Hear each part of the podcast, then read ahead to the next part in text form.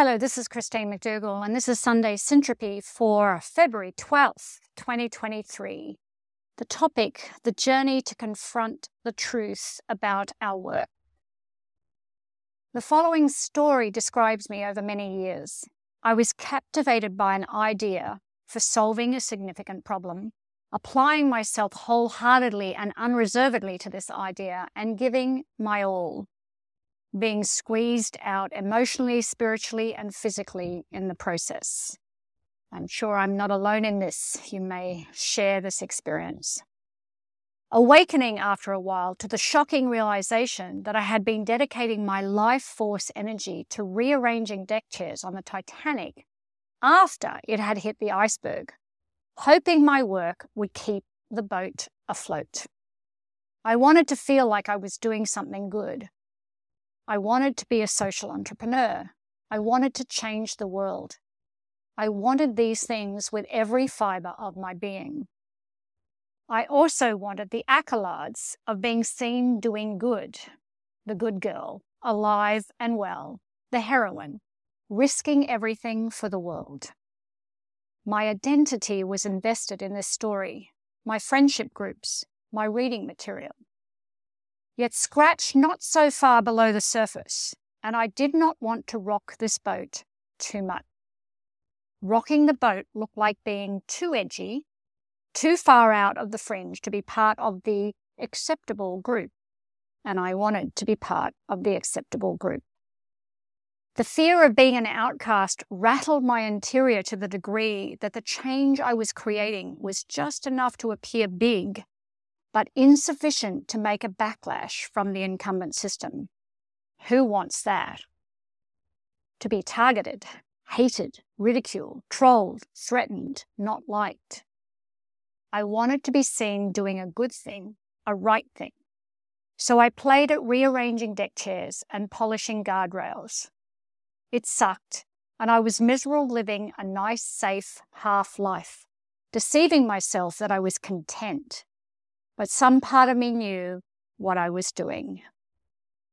Yet along the way, I learned so many things. This was not the wrong path for me. It was a training for the real change path, battle-scarred through the eye of the needle, broken down into an idea compost. All the necessary preparation for real transformative change to emerge. One where my fear of being liked, accepted, and seen as the good girl doing the right thing became a relic fear. Yay to that. Eventually, the call to do something for real transformative change became far more significant than my small egoic self. Out beyond me, you, or today. For an article on this, I've put the link in the show notes, Syntropic World, Purpose, Purpose, and Purpose. If we take a beautiful idea about the transformative change of anything and then reach into the business-as-usual toolkit for the same systems, structures, and tools used daily by businesses, how can we expect transformation? This would be like changing the costume of a predator and expecting the costume to change the predator into a kitten. Here are our few items that live in the business-as-usual toolkit. Limited liability, traditional accounting. GDP as a measuring tool for economic success. Economics detached from a bounded home planet. Monetary finance that is predatory and cares less about anything but the ROI in dollars. Leadership that dominates and diminishes. Technology that has exploitation woven in, often so subtly that we do not notice. Technology as the wonderkind, the great solution, in ignoring the complexity of beautiful humanity in the process.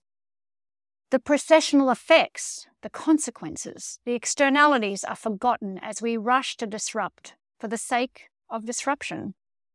For an article on procession, see the show notes. Yet this is what we do every day. Never question the substrate of the tools we use, like the fish that doesn't examine the water. I wrote an article on this, Deconstructing Illusions, also in the show notes. I did this for years. The intrinsic driver was longing to be seen as smart, cool, and brilliant. During this time, I spent hours coaching executives in major financial institutions who admitted, in the very private moment of our conversation, that they knew that they were perpetuating the very system that was breaking Earth and her creatures down. Yet they also knew they would not stop participating, even though they knew. They had children to educate, mortgages to pay, status to maintain, investment portfolios to increase, power to accumulate, all valid reasons, until they are not. As Anand Giridharadas has written, Winner Takes All, the elite charade of changing the world, link in the show notes, many of our current billionaires attempt to make themselves feel better for creating the very companies that have cost the earth by now becoming philanthropists. We might honor them for finally doing good, or we might wonder if this is a kind of guilt tax. As he writes, I agree that the world does not need a single billionaire. How about we not screw the earth and her creatures in the first place? The journey to confront the truth about our work is an inner excavation, yet at the same time, we apply ourselves to learn what our operating system, water, looks like.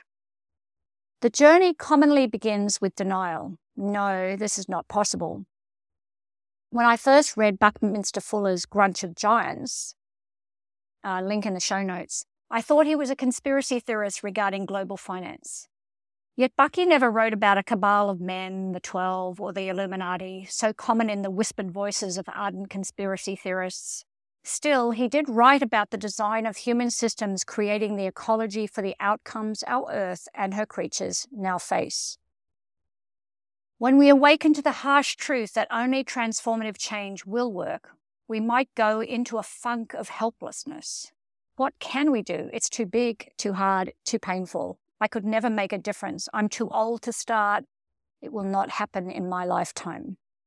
In an interview with Krista Tippett in 2015, Grace Lee Boggs, aged 100 years, said this, demonstrating that all of our excuses are simply another clutch at staying safe.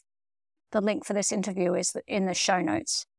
The opportunity we now have to reimagine everything, to reimagine work, to think of it as productive, not only of things, but of well-being, to think of governance in a different way, to think of education in a different way.